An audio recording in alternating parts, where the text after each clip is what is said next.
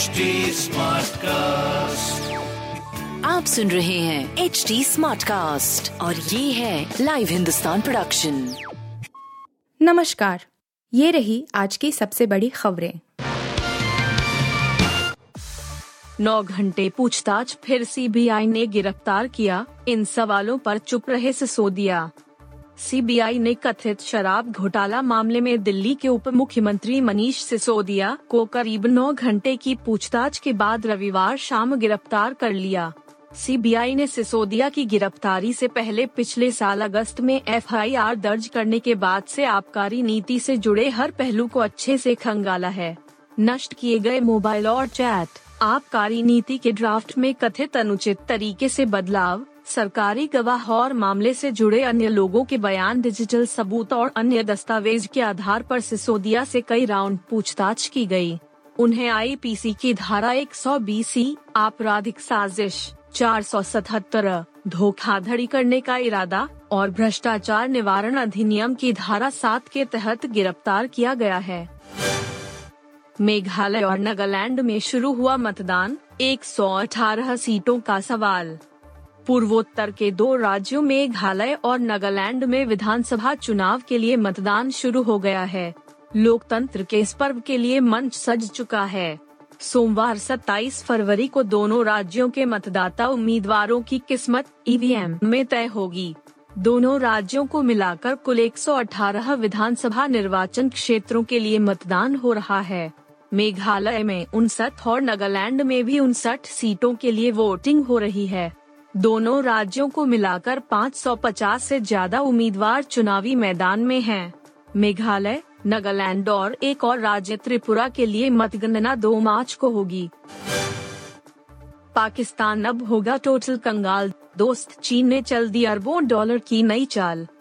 बदहाल, पाकिस्तान को चीन ने 70 करोड़ डॉलर का नया कर्ज दिया है। इससे पाकिस्तान के विदेशी मुद्रा भंडार में 20 फ़ीसदी की बढ़ोतरी तो होगी, लेकिन इस पाक चुकाएगा कैसे? करीब 100 अरब डॉलर कर्ज तले पाक को और उधारी देकर चीन ने एक और चाल चली है, जिसमें पाकिस्तान फंस गया है। चीन ने पाकिस्तान को ए बेल आउट ऐसे वक्त में दिया गया है, जब आईएमएफ जैसी संस्था ने हाथ खड़े कर दिए थे। पाकिस्तान के वित्त मंत्री इशाक डार पुष्टि कर चुके हैं कि चीन से कर्ज मिल गया है। चीन का दिया हुआ यह कर्ज फौरी तौर पर तो पाकिस्तान को राहत देगा, लेकिन यह उसके बोझ को और बढ़ाएगा। केन विलियमसन ने हासिल किया वो मुकाम जो कोई और कीवी खिलाड़ी नहीं कर सका। इंग्लैंड के खिलाफ जारी दूसरे टेस्ट मैच में न्यूजीलैंड के पूर्व कप्तान केन विलियमसन ने कमाल कर दिया है। वह न्यूजीलैंड के लिए टेस्ट क्रिकेट में सबसे ज़्यादा रन बनाने वाले बल्लेबाज बन गए हैं। उन्होंने इस मामले में अपने पूर्व साथी खिलाड़ी रॉस टेलर को पछाड़ा है। टेलर के नाम क्रिकेट के सबसे लंबे फॉर्मेट में सात हज़ार छह सौ तिरासी रन दर्ज थे, मगर इंग्लैंड के खिलाफ दूसरी पारी में अर्धशतक जड़ विलियमसन ने यह रिकॉर्ड अपने नाम कर लिया है। विलियमसन वेलिंगटन टेस्ट की दूसरी पारी में अपनी टीम की लाज बचा रहे हैं। ऐसा के की पठान ने बनाया एक और रिकॉर्ड इन फ़िल्मों की लिस्ट में शामिल। शाहरुख खान, दीपिका पादुकोण, जॉन इब्राहिम और सलमान खान स्टार फ़िल्म पठान ने भारतीय बॉक्स ऑफ़िस पर एक और नया रिकॉर्ड बना दिया है।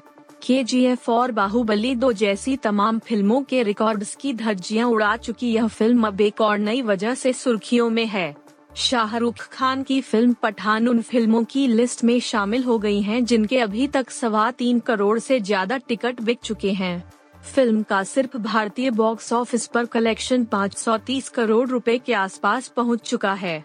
बात करें वर्ल्ड वाइड कलेक्शन की तो पठान बहुत पहले ही एक हज़ार करोड़ रुपए का आंकड़ा पार कर चुकी है। आप सुन रहे थे हिंदुस्तान का डेली न्यूज़ रैप।